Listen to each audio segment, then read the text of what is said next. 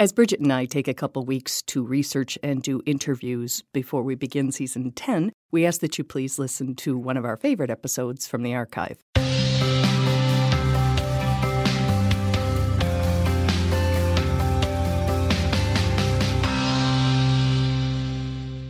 Hello, and thank you for joining us on Giving Voice to Depression. I'm Bridget. And I'm Terry. More than 350 million people worldwide suffer from depression, but you do not have to have it yourself to be affected by it. Its prevalence pretty much guarantees that someone you care about battles its darkness. This podcast tries to shine some light into that darkness.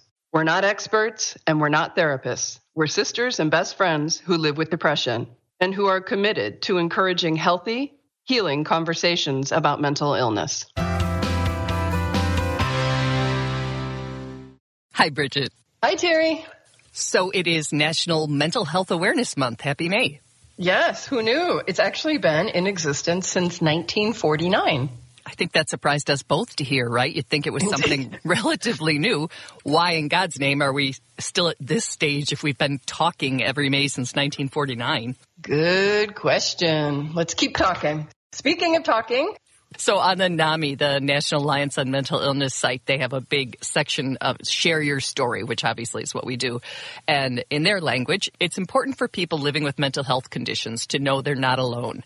Sharing a story about your personal experiences with mental health challenges can help in your own recovery, as well as provide encouragement and support to others in similar experiences.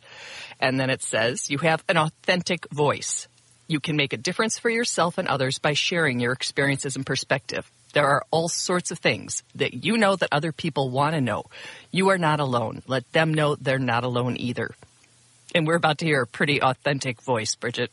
I was just going to say, Sarah is definitely authentic. She is indeed. Let's listen as she gives voice to depression. There are those of us who quietly and reluctantly discuss our mental health. And then there's Sarah.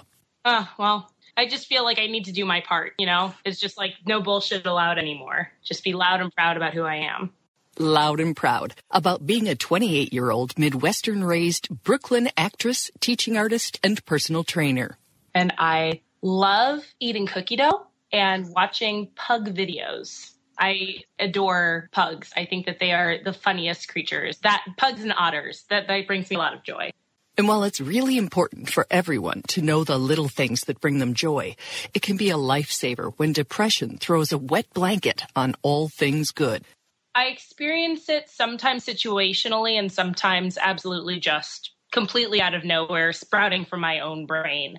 Um, it can it can be triggered by uh, circumstances for um, something not going well in my my professional career, but instead of it going from I feel disappointed, I'm frustrated, I'm I'm upset, but I know that there's another day or there might be another opportunity.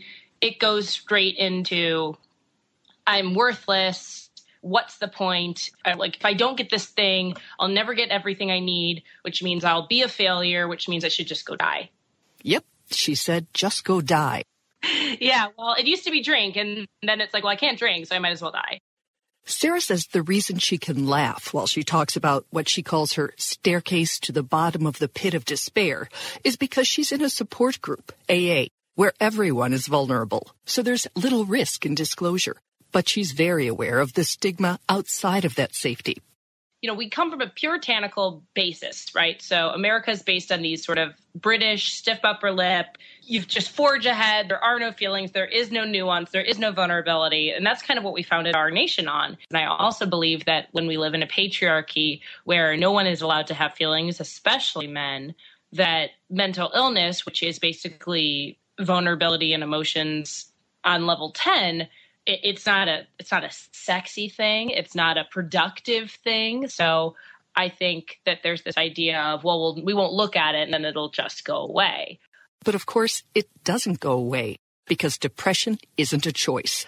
But since both ignorance and stigma are, we talked about those going away. To take the stigma away would provide so many more opportunities to ask for help. So I have a leaky bathroom faucet. And I know if I call my super, my super will come and fix it. And that's part of his job come and fix things in our apartment. And there are so many people out there whose job it is to help people who struggle with mental illness. The problem is, I have no shame in saying I have a leaky faucet, and, and I would have more shame if I were like, I think I need to go on medication because I think I'm super depressed and I think I can't live like this anymore. Um, and that certainly was my experience when I first started on this journey. Sarah's journey, like many of ours, has had its ups. When I'm feeling good, I think this is how it's going to be for the rest of my life. And its downs. When I'm feeling awful, a part of me is like, this is how it'll be for the rest of your life.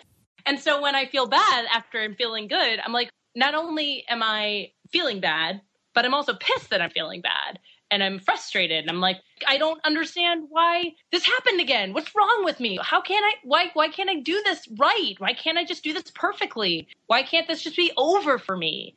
Luckily, it's happened so many times at this point. I'm like, well, here we are again. All right, well, let's look at the list. What can you do? Sarah's list includes her support group, her friends, fiance, getting enough sleep, moving her body, being of service to others, and of course, those pug videos. She also has something she tells herself about depression. It can't kill me unless I let it. So that's how I like to think of it too. It's like, well, this feeling won't kill me. I cannot die from a feeling. The feeling will not come out in the middle of the night and smother me with a pillow or something, you know, or make me, you know, as long as I keep talking about it and keep doing the next right thing, I'm going to be fine. I'm already fine. I don't feel fine, but I am fine.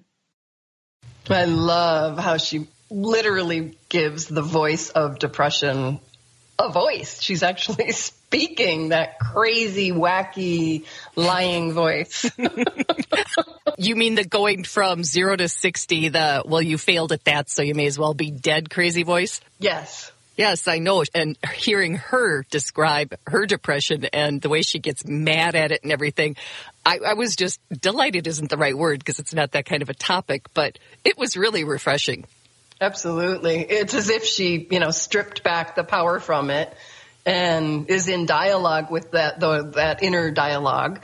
And in doing that, she's stripping that charge off, which kind of objectifies it and makes it a little bit of distance between who we are and what that voice is saying. There's a little rip, a little separation there.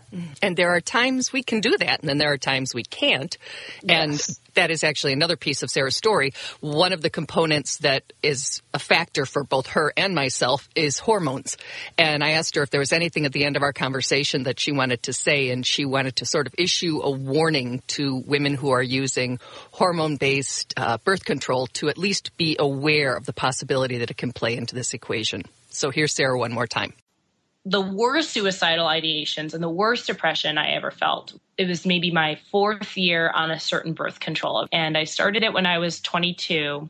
In July of 2014, I had this awful night where I really felt like I needed to kill myself. Never happened before that fast, like where it was just like a waterfall of depression and suicidal ideation to the point where I was looking up like suicidal prevention like phrases on Tumblr, which I found a lot of Demi Lovato quotes. Uh, kept me through, kept me okay.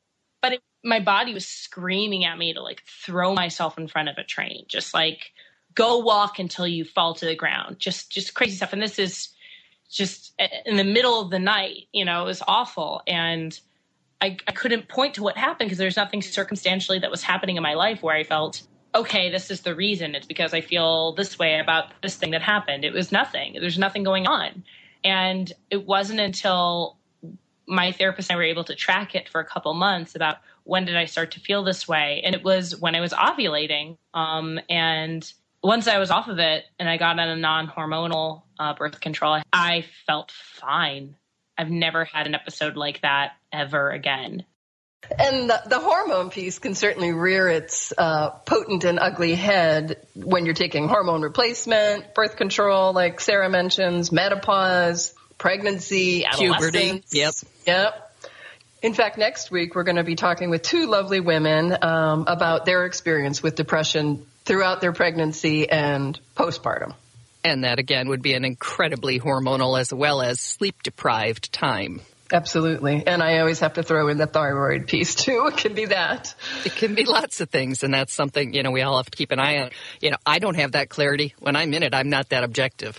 No, but she is, and it's a great role model. And I just love the no bullshit anymore philosophy. I do it's just too. time to talk and time to be straight and real and just knock it off. Knock knock the secrecy off because it just adds to the burden. Knock it off. Knock it off. All right. Thank you. Love, Love you. Bye. bye. We hope that our podcasts bring about a little more understanding or help people articulate their experience of depression a little more. And thanks to each and every person who's digging deep and finding the words and finding the courage to give voice to depression. And you can find our podcasts on our website, givingvoicetodepression.com, as well as on iTunes, where we hope you will subscribe, rate, and respectfully comment. And please remember if you're hurting, speak up. If someone else is hurting, listen up.